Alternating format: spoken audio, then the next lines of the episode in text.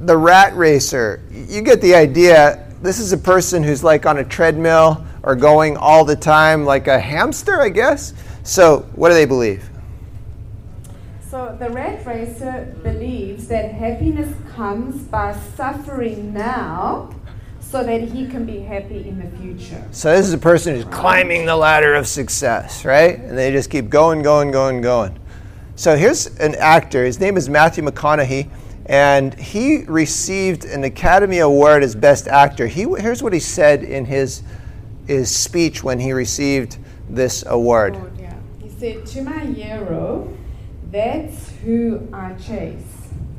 When I was 15 years old, I had a very important person in my life come and ask me, Who's your hero?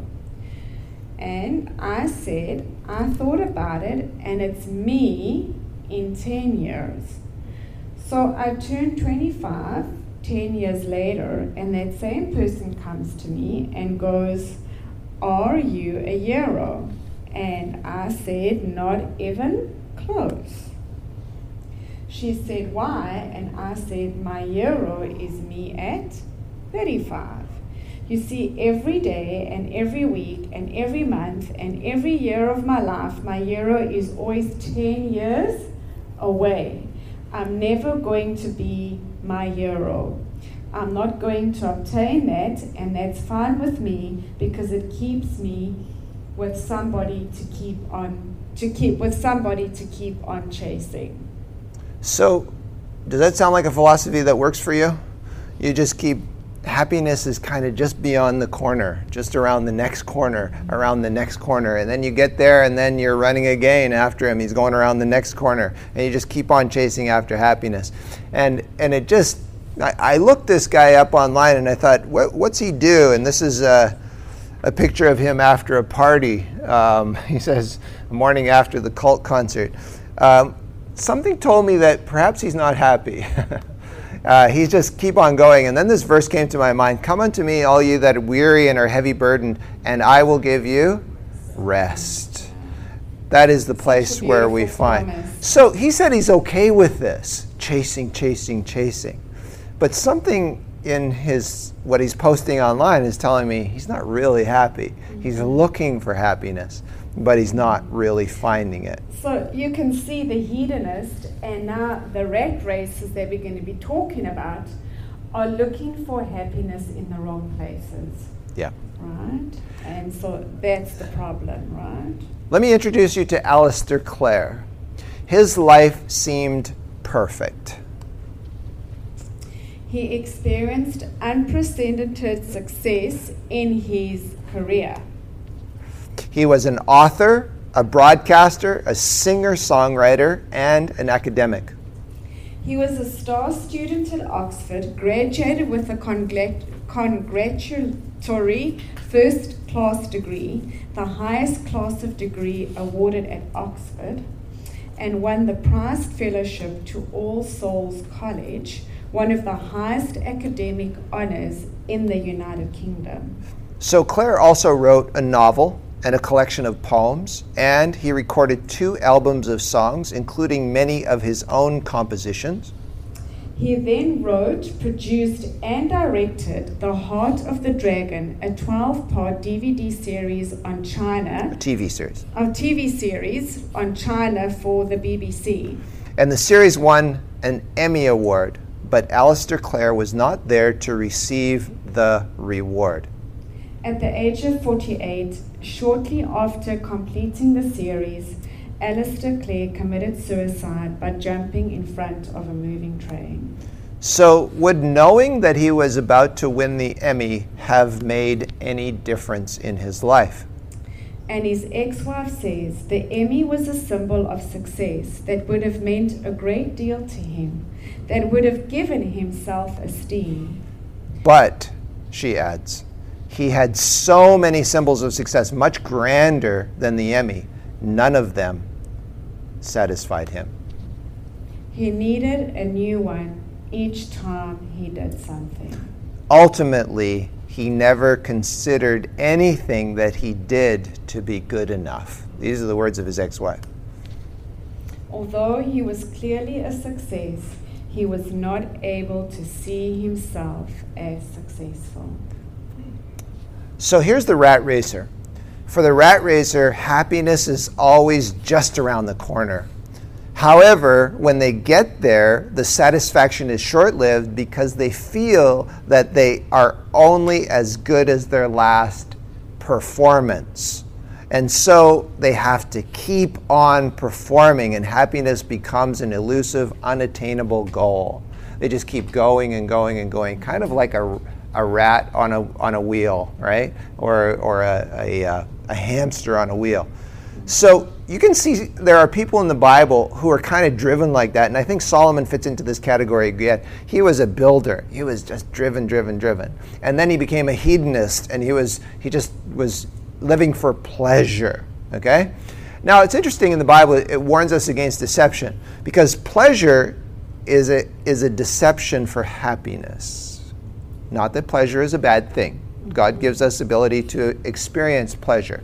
But when pleasure becomes an end in itself and the means of getting happiness, it's very deceptive and it leads us astray, as we've already seen. A third way that a lot of people look at that's completely a dead end is called nihilist, the nihilist or nihilism. And the nihilist believes that happiness is impossible to achieve. He neither enjoys the present nor does he have a sense of future purpose. So as a person, this is a dead end. This is a dark, dark street. And and definitely Solomon got there. And if you read what Ellen White says about him, he was sitting on his throne at the end of his life and he had experienced all of this pleasure, right? Mm-hmm. And he had experienced everything that the heart could want. And then what does he end up saying? He says, Therefore, I hated life. Whoa, that's kind of a, a nihilistic s- uh, statement. For all is vanity and vexation of spirit. When I surveyed all that my hands had done and what had I, I had toiled to achieve, everything was meaningless, a chasing after the wind. Okay? So, wasn't there. This is the person who's crying out for help and saying, it's meaningless. It's pointless. I can't get there. So here's the big question Can you find happiness? It, are we looking for it in pleasure? You're not going to find it down that street. You're not going to find it in constantly achieve, achieve, achieve, achieve. You're not going to find it there. And you're not going to also find it in a nihilistic mindset. Mm-hmm. Okay?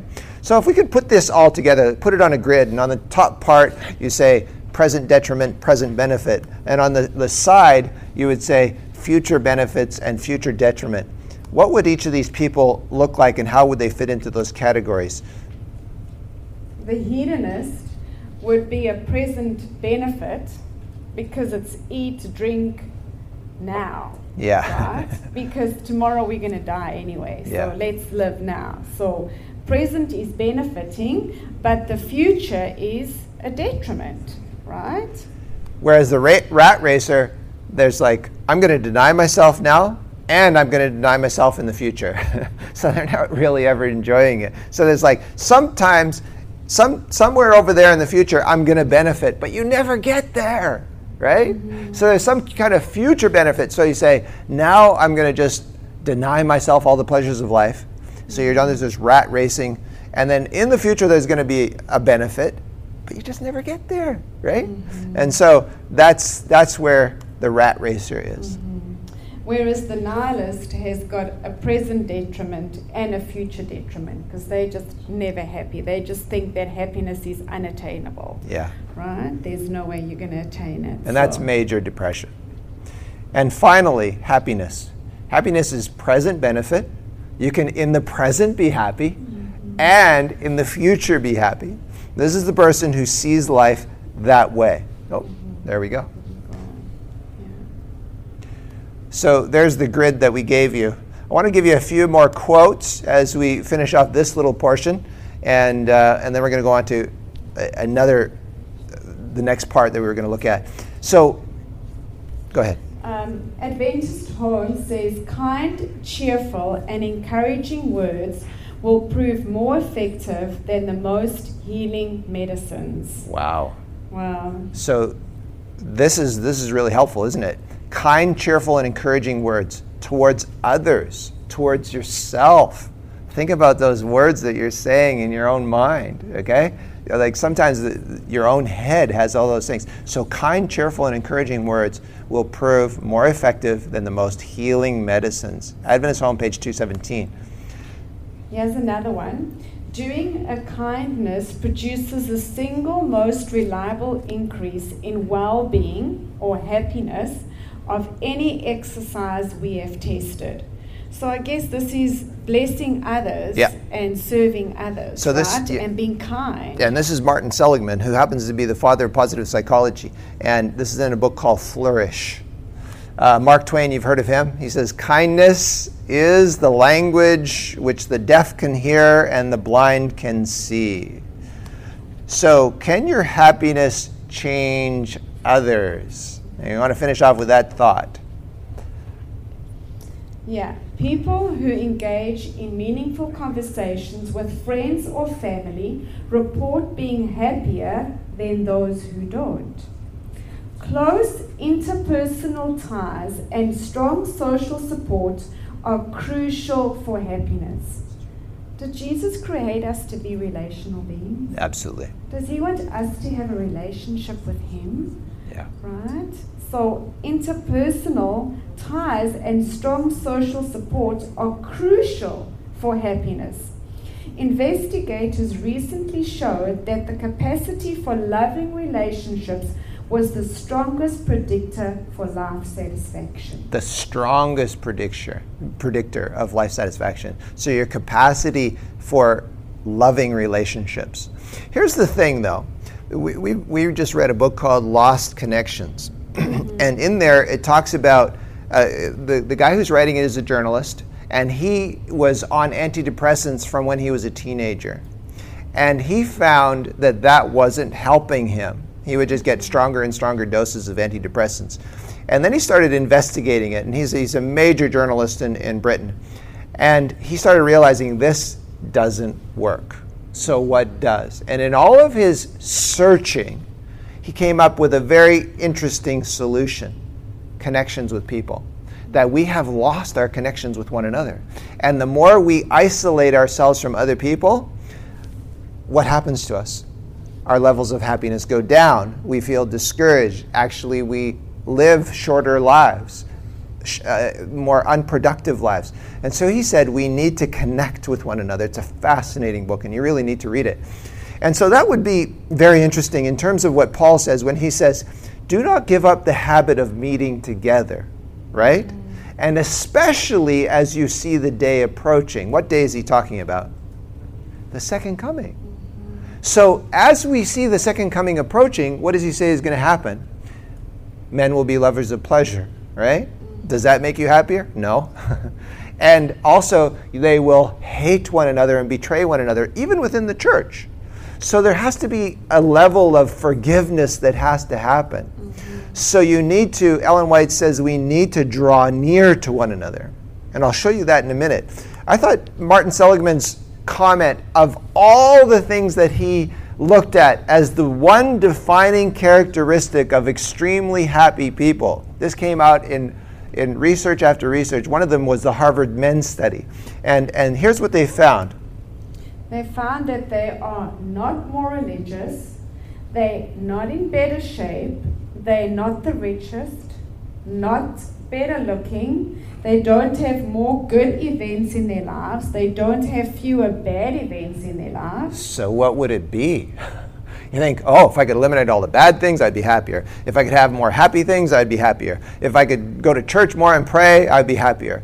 It's like, no, there's one ingredient that makes everyone happier. Here's what it is, and that is they're extremely social. Okay? They value people. They have lasting, deeply rewarding marriages, and they have a rich repertoire of friends. How do you do that? What does the Bible say? In order to have friends, you must make yourself friendly, right? You must make yourself friendly. So to reach out to other people, isn't that exactly what Ellen White was saying when she said in Desire of Ages that Jesus was possessed of one purpose? He lived to do what? To bless others. And when you live for others, it's just contagious. Mm-hmm. Yeah, go ahead. Go ahead. Yeah, Not question. To be like negative Nelly, but you know, there's a point in your life where maybe you feel that you're friendly or you feel that you are making an effort. Yes. So, so it doesn't sure. come as naturally sure. personality Yeah. type. Yeah. So yeah. what do you do in the situation where you are alone, not by your choice? Not by choice. Yeah. Yeah. Good And question. that's affecting your happiness. It clearly is affecting your happiness. Yes. Well, I guess I would go to the usual advice column. You know, the Dear Abby and the Ann Landers. What do they always say? If you are feeling down and you're looking, you know, look for someone who needs you, right? I guess like the, you know, the smiling face with all their unhappy faces around them. They can't possibly be happy if, you, if, everyone, if anyone else is not happy, right? So if my friends are, if there's someone who's not happy, there's always someone who needs you. There's always someone who's worse off than yourself. And to look for that, there are plenty, right? Jesus says you're always going to have the poor among you. And to look for that. This is, here's, here's what really struck me. Um, I don't know if you heard of this, this um, pastor, his name is Francis Chan. And he used to have a mega church. And he decided that, here's what he did. He decided to himself that he was there's millions of dollars going into this mega church, and they were basically just meeting there to have worship, to get together, right?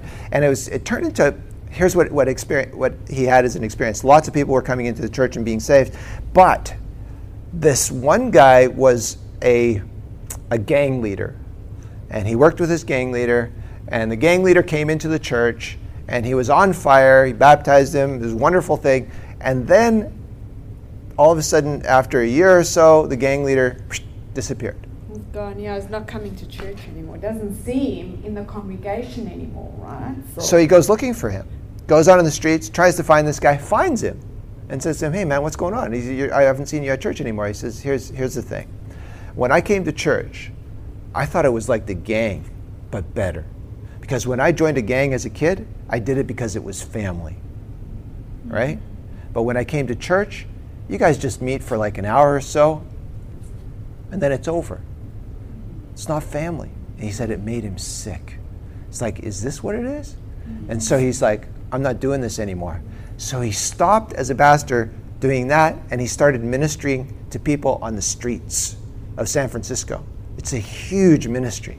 And what are they doing? They're taking families, strong families who are Christians, and they're, they're saying, look for people who need you and grow those people and put everything you can into those people. These people are, are forming communities and small groups of communities and people who, who had never been Christian before and had no connection before. Some of these people are even opening up restaurants just to get people and to, to give them food and to help them and, and you know it's, it's an amazing thing. So I was really serving and they were seeing Jesus' love shining through these people, right? I'm going to give you a challenge tomorrow that's going to help you with that question, but I, am just going to fast forward it right here. And that is this that ask God, and I'm sure you've done it already, but ask God to bring people into your lives that you can minister to. This is the best way to make to, to bring happiness that we know of. That that connecting with other people, by connecting with them on a, in a meaningful way. So I see an opportunity and I say, the first question I usually ask is Do I have the resources? Do I have the time? Do I have the energy? Do I have the money to do mm-hmm. this? I now stop that. I say, Forget about that question. If I see a need, meet it now. Right? And so I see someone in need right now. Right? I don't wait. I just go right there, right there. Unless, of course, someone else is waiting for me right there. Right? But I try, I try right away to connect with that person. So my wife and I do some crazy things, but uh, that's, that's one of the things. So, happiness is contagious.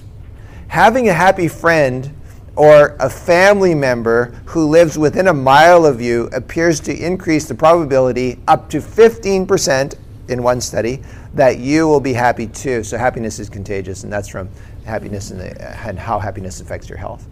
So, here's the questions that we threw at you true or false? Happiness is good for you? True. True. Mhm. Many people do not know how to find happiness.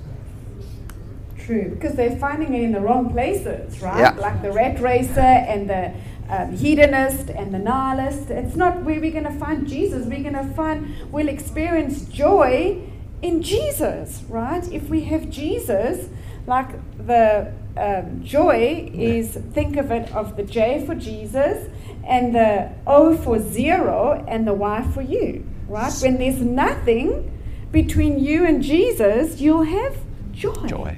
Right? Isn't that nice? Those can find it in the wrong places because they have the wrong definition. Ah, there you go. So they're in their minds they have been. Pr- The right definition and then we'll go. That's right. So you've been primed and programmed to say happiness is Coca-Cola, happiness is McDonald's, happiness is Netflix, right? Well, you you you drink Coca-Cola and eat McDonald's and you watch Netflix and how do you feel the next day? Refreshed and happy, right? At the end of the day, you ask someone, "How many Netflix?" "Uh, I watched three movies last night. What were they? Uh, I can't remember. Wow. okay. You can find happiness. Can you find happiness? Yes. Okay. And I want you to use these exercises. See, the thing is, we give you something practical, and sometimes we just like, ah, let's put it on the back shelf. Practice it. Practice it. When you practice it, it works if you work it. Okay. All the things that we've been giving you. Okay. And then number four, your happiness can change others. Can change others. True or false? True. Okay. So the very last thing we want to share with you before we go into the next little portion here is this statement. Look how powerful this statement is. In our separation from one another, we are separated from Christ. We want to press together. Oh, how many times when I have seen when I have seemed to be in the presence of God and holy angels, I have heard the angel voice saying, Press together, press together, press together, press together. In unity there is strength. I repeat the message to you. Be determined that you will press together. Seek God with all the heart, and you will find Him. And the love of Christ that passeth understanding will come into your hearts and, and lives. So there's the quote. It was from Second Selected Messages. And um, while I'm putting up the next one, I want to share something with you um, just briefly. And this is the question that, uh, that I want to ask you. If it was four in the morning and you had a crisis, how many people could you call? How many people do you know that you could call? You know, you don't have to you don't have to say it out loud, but how many people number of people could you call and you know that they would there, be there for you?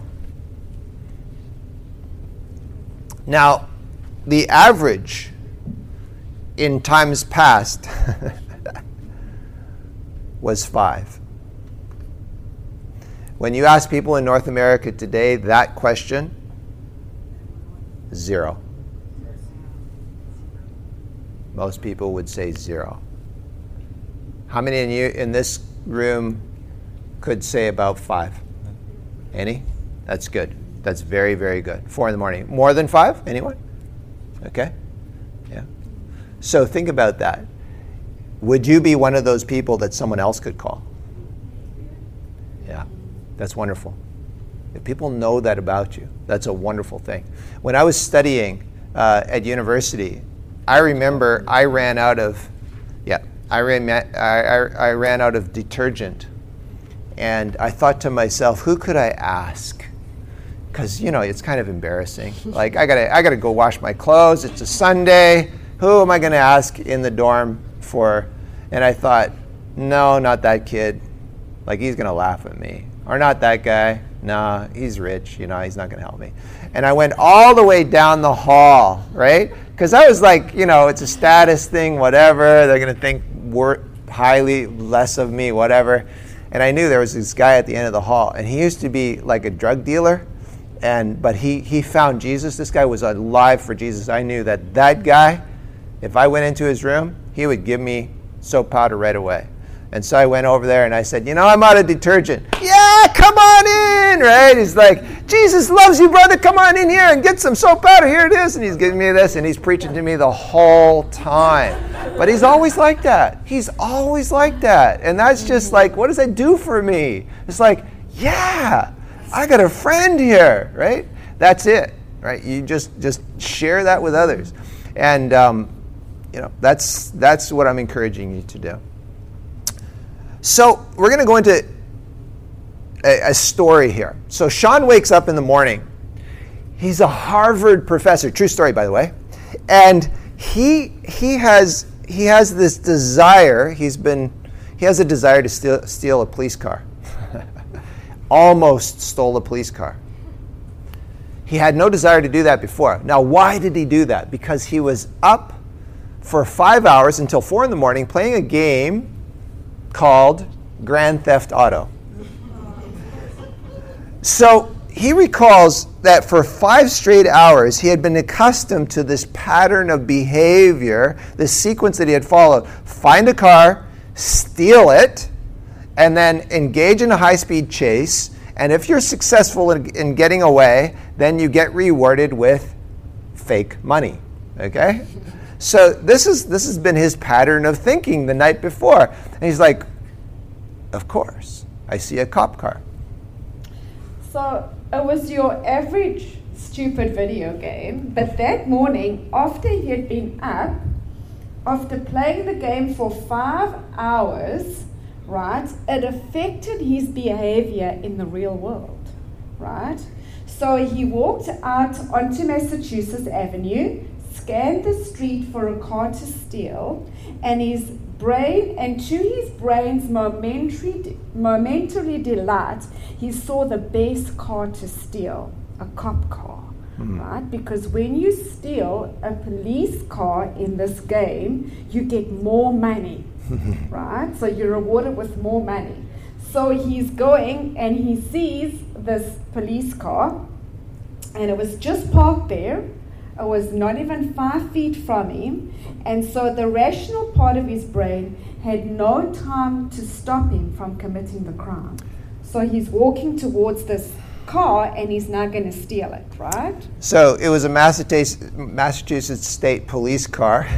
the fact that there was a police officer sitting in the seat, no problem, because in the game he's dealt with this before. He just opens the door and ejects him right out of the seat. And just as he was reaching to grab the door handle, he saw his reflection in the window. And when he did, it jolted him into reality, and he realized this isn't a game, this is real. Mm-hmm. And he almost opened the door and reached in and pulled the police officer out. And his heart was thumping. And he's like, How did I do this?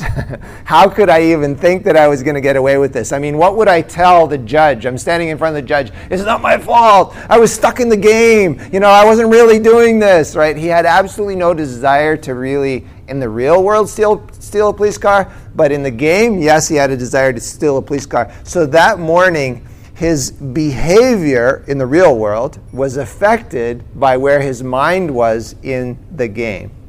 Does that make sense? But Sean also realized that he discovered that this kind of behavior is not entirely uncommon. Okay? Mm-hmm. In the recent case of the two teens, Kam McLeod, who was 19, and Brian Schmegelsky, who was 18, mm-hmm. from Port Alberni, BC, they were accused in the murders of three people. Right? And the RCMP said it would be difficult to determine the motive behind these suspects because they couldn't be interviewed, right? Because they found their bodies dead, right? Just recently they had committed suicide. Mm-hmm. And so um, one of the, a retired RCM police officer said, wait, there are there is some evidence that speaks to motive. He says at least one of the individuals seemed to be highly influenced by violent video games. And then he said, all that speaks to motive. It goes to motive. Uh, he says that all goes to motive. Investigators deemed them to be accused when details surfaced about their use of video games. I thought that was interesting. This is from an article that was written uh, in, uh, online. I was reading this. It said one account showed that Schmegelsky uh, was a frequent player of a shooting game called Russia Battlegrounds. So, what was happening there? These guys, the police, are saying that they can't interview these guys anymore and find out why they did it because they're dead. But what they left behind, the evidence that they keep on pointing to, is video game, video game, video game. So that's telling me something. If police know that that is a motive, then shouldn't there be kind of like a warning on video games? or maybe the rest of us should be warned against people who are playing video games because they might kill us, right? Like so this is this isn't this isn't a game. This is very serious. So yes, the principle behind what was happening in the case of Sean Aker almost stealing that police car and these two teenagers, right, who were accused of committing three murders. By beholding, we become changed. Changed. Or to put it another way, yes, Margaret. Yeah. It is. So, Margaret, just for the purpose of the recording, um, you were saying to us that that um, children are ingrained with this message and they're told this by their parents, and so they hear it over and over again. You're, you're, you know, you can't achieve anything. And if, let me just put it to, to you this way if you fail, does that make you a failure? No. Failing doesn't mean, uh, failing means that's something you did. Yeah? But failure is a label, right? It's an identity. And when you when you label someone that way, you say you're a liar, right? No, you may did you tell a lie? Yes. Does that make you a liar? No. You did that. Can you be forgiven of that? Yeah. So not to label yourself or label another person or give them that kind of an identity. But you're right. We do get ingrained that way as a child and we get that into our minds. So we're going to talk about our story as we go along. But one of the things that I just want to tell you, kind of just to let you know a little bit about myself, I, I wasn't raised as a Seventh day Adventist. Um, I, I wasn't raised going to church school or anything like that. I actually was raised in an orphanage, okay? And, and my father was an alcoholic, okay? So there's, there's a, a lot of things where you, if you looked at my life, you would say, it probably, you shouldn't be the kind of person you are, right? Like, you know, I, I work a, a lot with, with teens and with you know other other uh, people, and and I, I am a happy person. I enjoy life, and I encourage that, and I and I try to exude that. Now, what what what changed? If I can put it to you this way, really simply, Jesus says you need to be born again.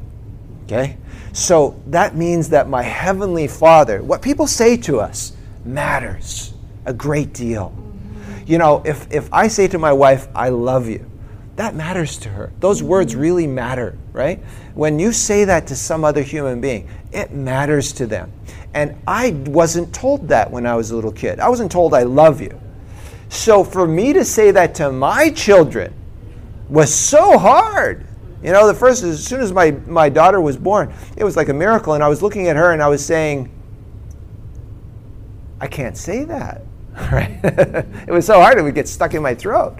So I actually went into the room by myself, closed the door, and I knew that if I didn't say it now when she didn't understand what I was saying, I wouldn't be able to say it later because it would be like, she's going to look at me and say, Daddy, why are you saying that, right? So I wanted to say it when she just was still just a newborn. So I would I was literally in there over and over again saying, you know, I'm holding her and I'm saying, ah, ah, and I tried to say, I love you, right? And eventually it came out. And I, have got tears coming down my face. And I'm like, I love you. And now every time I see my daughters, I say it. No problem. You know, it gives me joy is to hear them say, Oh, I love you too. Right? So that is so crucial that you tell your children that, but that you now deprogram yourself. so if I say, This is the day the Lord has made, let us, saying, Lord, change me. Let us rejoice and be glad in it. Change me, Lord, right? This is a prayer. This is divine. This is a miracle for us to change the programming in our minds from this state of this is who I am to, right? So But we can't do it alone. No, Like you were definitely. saying, you were born again, right? Yes. And so we need divine intervention. and I needed the church. The Yeah. Mm-hmm. church became my family, you know, and I connected with church people who who really loved me, and I could see that, right? And and you know, Mm-hmm. that's what that's what we're all about. So we came into this principle that says by beholding we become changed, or another way of putting it is we adapt to the subjects that we consider, right? Or we change our behavior according to that. So um, here's a Bible verse that this truth is based on. It's found in 2 Corinthians 3.18. But we all with open face, beholding as in a glass the glory of the Lord, are changed into the same image from glory to glory, even as by the Spirit of the Lord. By looking at Jesus, we become like Jesus. And by looking at something else, we become like that something else, right? Or even, like Margaret said, hearing something else, or, or uh, you know, they say monkey see, monkey do, doing something, you know, Yeah, that's absolutely. not, you know, you Yeah. become like that, right? So.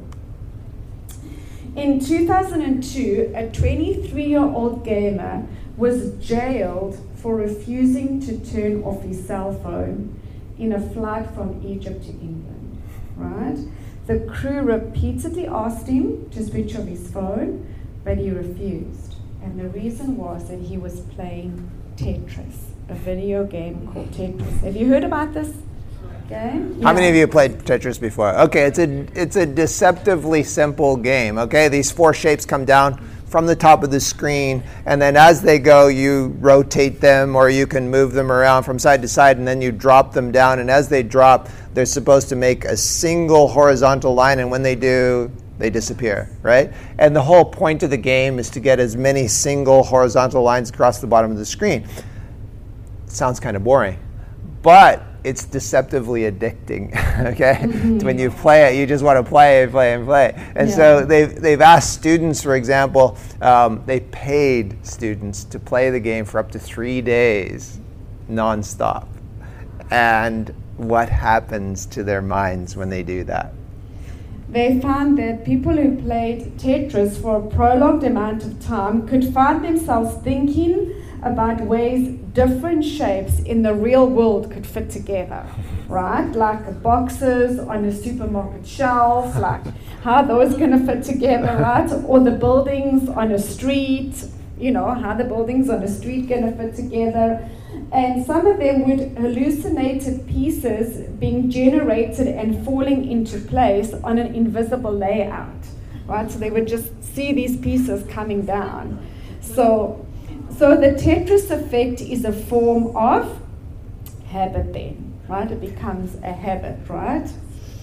So, and it, it, it would get into people's minds so much and it was any kind of a habit where you're, you're looking at things and, and here's how they define the tetris effect the tetris effect occurs when, when people devote so much time and attention to an activity it doesn't have to be tetris but because tetris playing produced this kind of thing they called it the tetris effect. But any activity that it begins to be a pattern and pattern their thoughts their mental images and even their dreams and even their, their sensations. So for example they even called it a tetris effect if someone was a rock climber and then they went to sleep at night and they could feel the texture of the rocks on their hands you know? Or you go for a whole day skiing and then you feel like you're skiing even in your sleep or else you're on a boat all day and then you feel like oh i'm on the or you have a rough day at work and the whole day like the whole dreaming session in your mind you're just going through problems. You're it's like you're at work all night right? And so that becomes known as the tetris effect. So it's a repeated pattern of thinking and behavior that that starts to invade the real world. Yeah, and so also playing hour after hour of Tetris usually changes the wiring of the brain, and consistent playing was creating new neural pathways, new connections that warped the way they viewed real life situations. And right? so they started to coin a term called the positive and the negative Tetris effect. The, the negative Tetris effect um, would affect people, for example, say an auditor. Um, what is an auditor trained to do and paid to do? To look for mistakes. And so, because they're looking for mistakes in their work all day long, they come home and they start looking for mistakes. They look for mistakes in the way their children are, are dressed, or they're speaking, or they're looking. And then, uh, so much so that this one auditor, he came to work and he was feeling kind of discouraged and depressed. And someone asked him, What happened? He says, Well, he says, No, nothing. I, my wife left me. Well, what happened? Well, you know, I thought it was, you know, a good thing. So I sat down at my desk. I couldn't get it out of my mind. You know, she had been doing a whole lot of, she'd been making a lot of mistakes for the last six weeks. So I got out an Excel spreadsheet and I put a list of all her mistakes that she had made for the last six, Six weeks. weeks. And I gave it to her. Bad mistake. So it became his ex-wife, right? She became his ex-wife. yeah, yeah. And sometimes um, others would comment, you know, not just on their wives but their children, like Mike was saying, and they would just focus on the C's on the report and not look at the A's, Mhm. right? And just focus on their kids' weaknesses and just hammer on that weakness all the time and just look for the C's or the F's and not even see their strengths in the A's or the higher grades, right? So like also it's just there would, could be it could be a sunny day and there could be two men standing outside and one would say I enjoy the sunshine and the other one would complain and say I wish it wasn't so hot outside right? And so the fact is that both are true right? It is sunny and it is hot right? But by falling into the habits of complaining the second person was Mhm. making himself blind to opportunities possibilities and chances for growth because negative thinking narrows our focus Mhm. right? And it takes away our creativity, it raises our stress levels, and lowers our motivation and accomplish our ability to accomplish goals, So right? you, you get different kinds of professions. Lawyers for example they're always they're trained to look for flaws in people's arguments right? And the problem is they come home and then they start interrogating their children or their wife or you know or even people at work. It's like whoa why are you interrogating me? The problem is that this becomes very critical to their health um, lawyers on average are 3.6 times, that's 360% more likely to suffer uh, from major depressive disorders than the rest of the employed population. So, scanning our environment for negatives is hazardous not only to our health, but to the health of our relationships. Okay? Yeah. So this is all co- what we were discussing now is the the negative Tetris effect. Yes. Right? Okay, so in terms of how our thoughts affect our spiritual lives, here's a very important thought. And this is what Mike and I have been discussing with you, um, and our kind of motto, Yes. right, for this um, for this seminar that we're doing. The only security for any soul is right thinking. As a man thinketh in his heart, so is he. Okay, you want to say that with us? The say it with us. The only security for any soul is right thinking. As a man thinketh in his heart, so is he. Okay, so this is from a book called um, The Story of Redemption. And this is what Ellen White writes. She says on page 13 Lucifer in heaven, before his rebellion, was a high and exalted angel, next in honor to God's dear Son. His countenance, like those of the other angels, was mild and expressive of happiness. His forehead was high and broad, showing a powerful intellect. His form was perfect, his bearing noble and majestic. A special light beamed in his countenance and shone around him, brighter and more beautiful than around the other angels. Yet Christ, his dear Son, had the preeminence over all the angelic host. He was one with the Father before the angels were created. Lucifer was envious of Christ and gradually assumed command, which, or gradually yeah, assumed command which devolved on Christ alone. So he wanted to be higher than Christ. So Lucifer was envious and jealous of Jesus Christ, she goes on to say on page 14. Yet, when all the angels bowed to Jesus to acknowledge his supremacy and high authority and rightful rule, he bowed with them. But his heart was filled with envy and hatred. Do you hmm. see where it starts? If God could go around and just remove every trace of sin in the world, where would he have to remove it from? The heart. How does he do that? Not by burning fire, right? He's only going to do that by his love. That's the only way that he does it, right? And, and so he, he's showing his love. He pleads with him. After much pleading with Lucifer, over and over pleading with him and showing him his love. Lucifer, it says in, in uh, Great Controversy, was convinced that he was wrong. Was convinced. Mm-hmm. But his pride would not let him back down. And so there became what it says a war in heaven. The word in, in, uh, in the book of Revelation is polemos, which in English means a war of words. Okay? So there was a war of words and the sacred corridors of heaven were now filled with these this war of words. Now, you know what it's like. I mean, if you ever hear someone shouting and there's a war of words in the house, you're just like, oh, this is so upsetting. Mm-hmm. And eventually, Satan was cast out of heaven. And this is when happiness was gone mm. from the universe. Mm. So here's a quote so the story of redemption puts it this way Satan stood in amazement at his new condition. His happiness was gone. He looked upon the angels who with him were once so happy. Before they fall, not a shade of discontent had marred their perfect bliss. Now all seemed changed. After his fall, happiness was gone. But before their fall, there was not a shade of discontent. Right? So everything changed. So we want you to do something with us. Close your eyes for a minute. Okay? We want you to imagine something. So close your eyes and imagine. Imagine that there is not one shade of discontent not one shade of happiness, Unhappy. of unhappiness. No one is unhappy anywhere in the world, anywhere in the entire universe.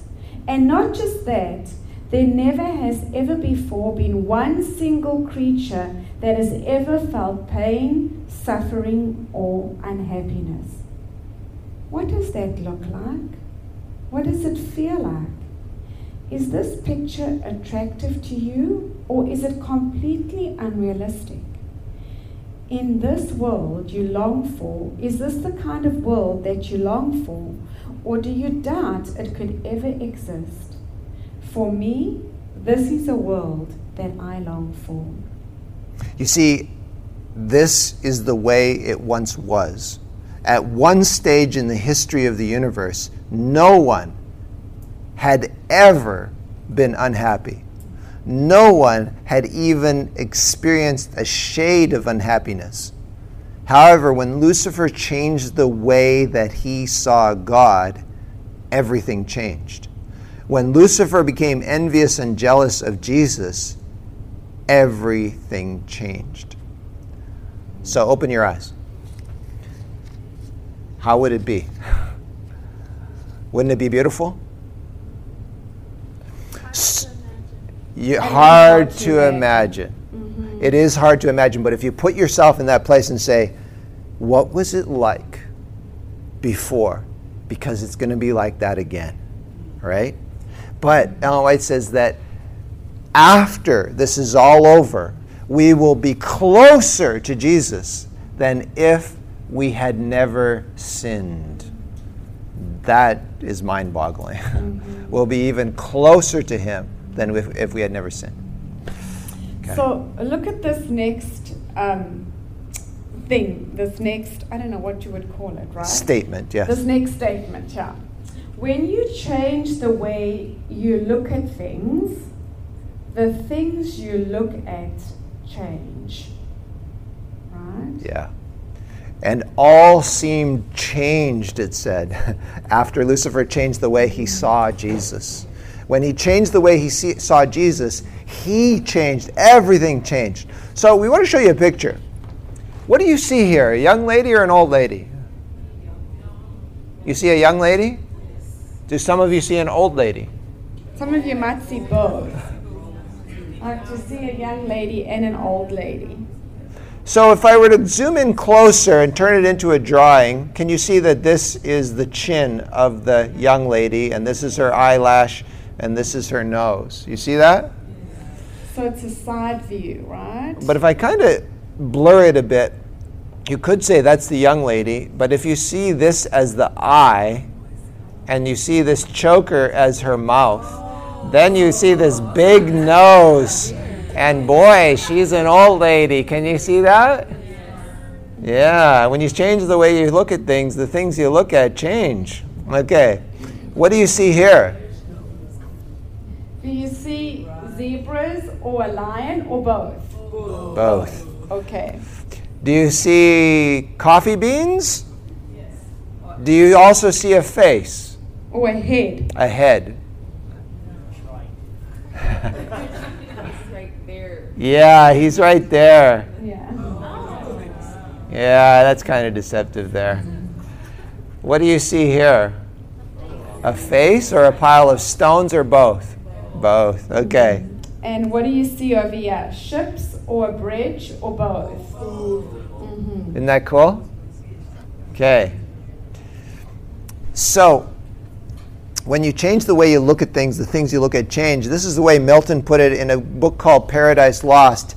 The mind is its own place. Now you have to think deeply about this. And in itself can make a heaven of hell or a hell of heaven.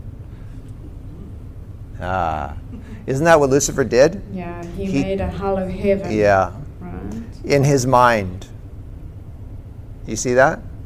Now, Paradise Lost, if you read the book Great Controversy, um, and you read Paradise Lost, which I had to do for university, this is a very long book. It's a poem. And you can see a lot of parallels there. And, uh, you know, I, I've actually spoken to some, some people who have, have said, uh, uh, university professors say that a lot of Ellen White's, she, she read, of course, Paradise Lost. It's very inspirational. By the way, he wrote it when he was blind. The whole of Paradise Lost, he was blind. Well, he didn't write it himself in his hand, but he dictated it to his daughters who wrote it out. Isn't that incredible? So look at this.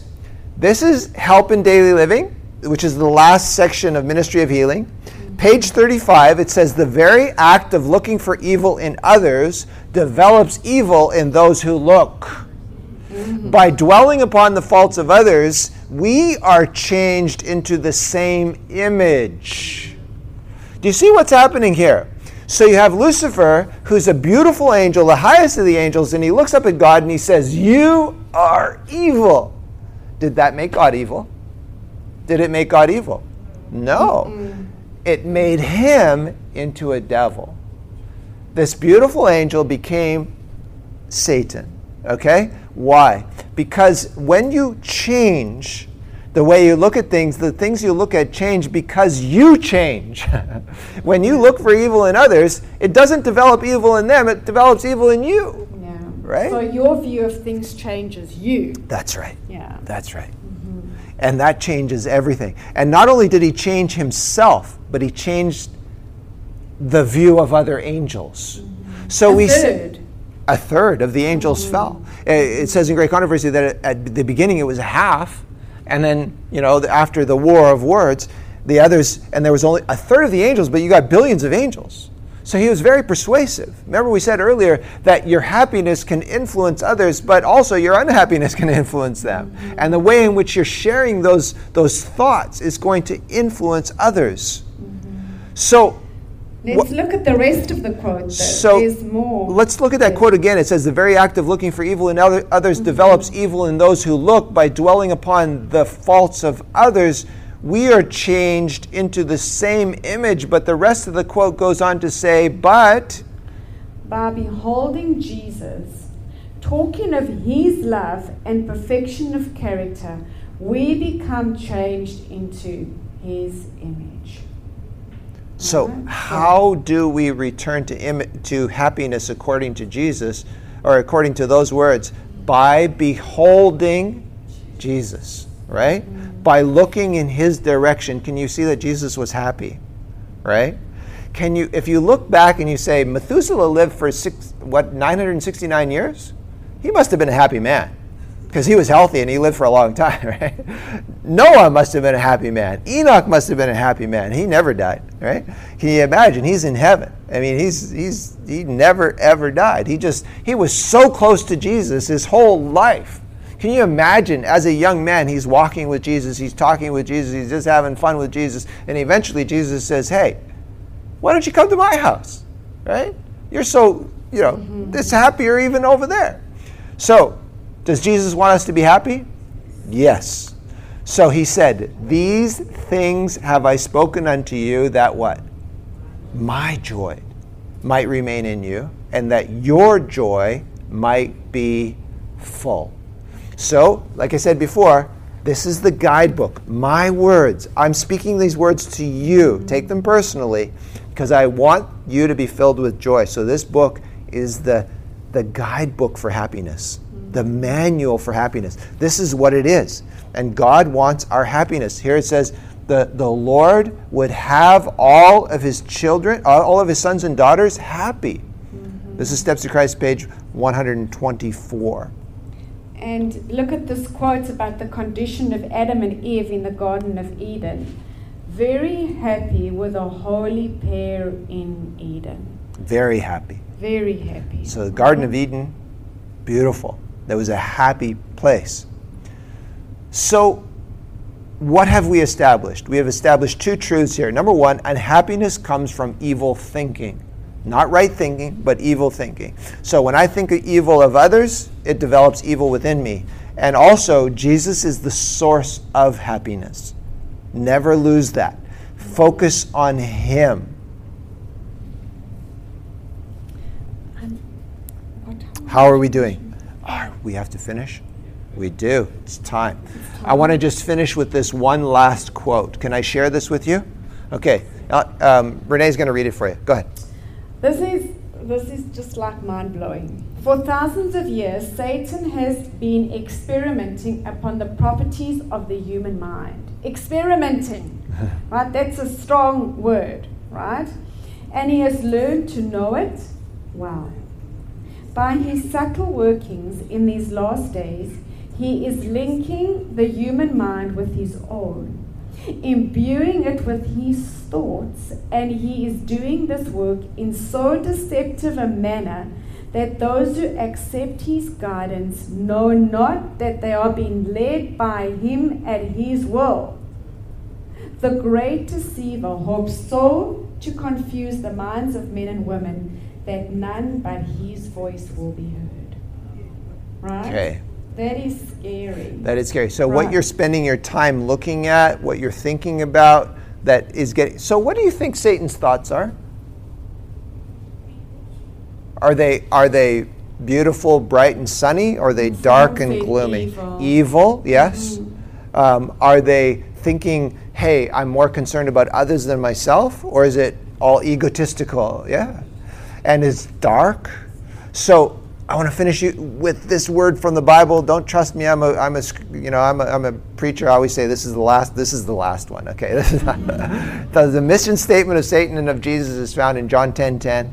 It says, "The thief comes only to what? Steal and kill and destroy." But Jesus says, "I came that they may have life and have it abundantly." Okay. John 10:10. This media was brought to you by Audioverse, a website dedicated to spreading God's Word through free sermon audio and much more.